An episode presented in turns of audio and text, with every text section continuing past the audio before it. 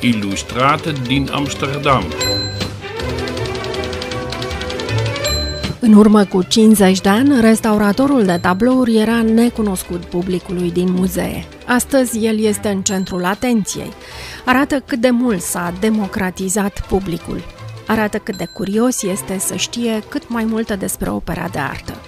De exemplu, în urmă cu aproape 2 ani, Muzeul Național din Amsterdam, Rijksmuseum, a decis ca proiectul Operațiunea Rondul de Noapte să aibă loc sub ochii publicului. Un proiect care înseamnă o cercetare minuțioasă a acestei pânze pictată de Rembrandt în urmă cu aproape 400 de ani. Cercetare care va decide direcția în procesul de restaurare. Muzeul Mauritshuis din Haga, în această toamnă, a deschis ușa larg spre lumea misterioasă a restauratorului. În expoziția Facelifts and Makeovers, sau altfel spus liftinguri și transformări, este pusă în lumină tocmai această muncă a restauratorului. 20 de opere din colecția muzeului, restaurate în ultimii 25 de ani, povestesc despre provocările procesului de restaurare, o muncă de detectiv care poate să dureze câteva luni, dar și 4-5 ani. O expoziție care te invită să privești cu alți ochi un Rembrandt, un Rubens, un Hals sau un Vermeer. Abi van de Veer face parte din echipa de restauratori a muzeului Mauritshuis și este cea care a coordonat restaurarea tabloului Fata cu cercel de perlă. Am întrebat-o de ce merită atât de multă atenție procesul de restaurare. Pentru că aflăm multe nu numai despre tablou în sine, dar și despre materialele și tehnicile folosite de pictor. De exemplu, pigmenții pe care pictorii îi foloseau în trecut. Grație tehnologiilor pe care le avem astăzi la dispoziție, putem să aflăm exact de unde provin acești pigmenți. În Fata cu cercel de perlă, fermier a folosit uh, albastru din Afganistan, roșu din America de Nord.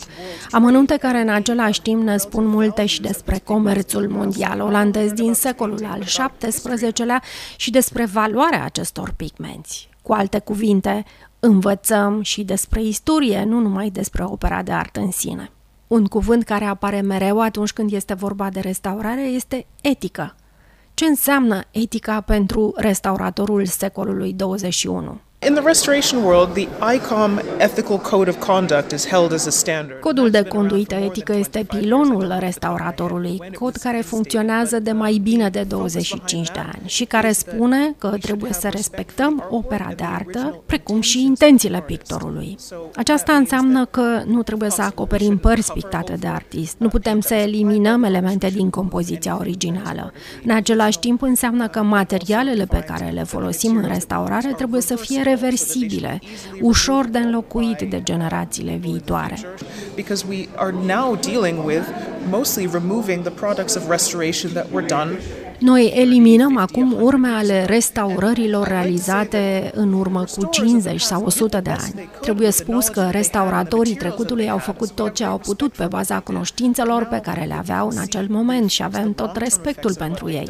Dar acum, când vedem efectele pe termen lung ale deciziilor lor, încercăm să le corectăm pentru că ne uităm altfel la restaurare. Și poate restauratorii viitorului vor gândi la fel despre noi, cei de astăzi. De aceea, reversibilitatea este foarte importantă. Dar nu știm întotdeauna care au fost intențiile pictorului. Este foarte adevărat. Însă încercăm să punem opera de artă în contextul istoric. O comparăm cu alte lucrări ale aceluiași pictor. Ne uităm la moda timpului, la materialele folosite. Facem tot posibilul să respectăm toate elementele. Și nu numai când este vorba de picturi, ci în general în cazul oricărei opere de artă. Vă întoarceți la opere restaurate în urmă cu 25 de ani? Yes, I mean some paintings that were treated 25 years Sigur, ago. câteodată reexaminăm opere restaurate în trecut cu tehnicile pe care le avem acum. Fata cu gercel de perle este un exemplu relevant. În 2018, în cadrul proiectului The Girl in the Spotlight, am reexaminat tabloul cu cele mai noi tehnici și am aflat mult mai multe decât în urmă cu 25 de ani. Una dintre cele mai importante schimbări schimbări este că niciuna dintre aceste noi tehnologii nu impune atingerea pânzei. Nu sunt tehnologii invazive. E bine, au fost câteva minute pe care le-am petrecut cu Abby van de Veer, restaurator al muzeului Mauritshuis din Haga. De la Amsterdam la București.